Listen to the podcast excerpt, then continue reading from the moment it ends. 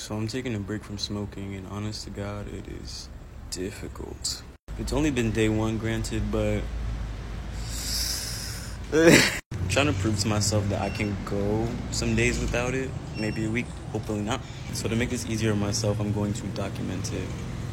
So, day one, I want to go from it being something that I have to do into something that is a personal choice.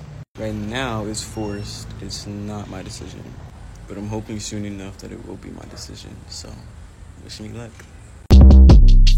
Short Cast Club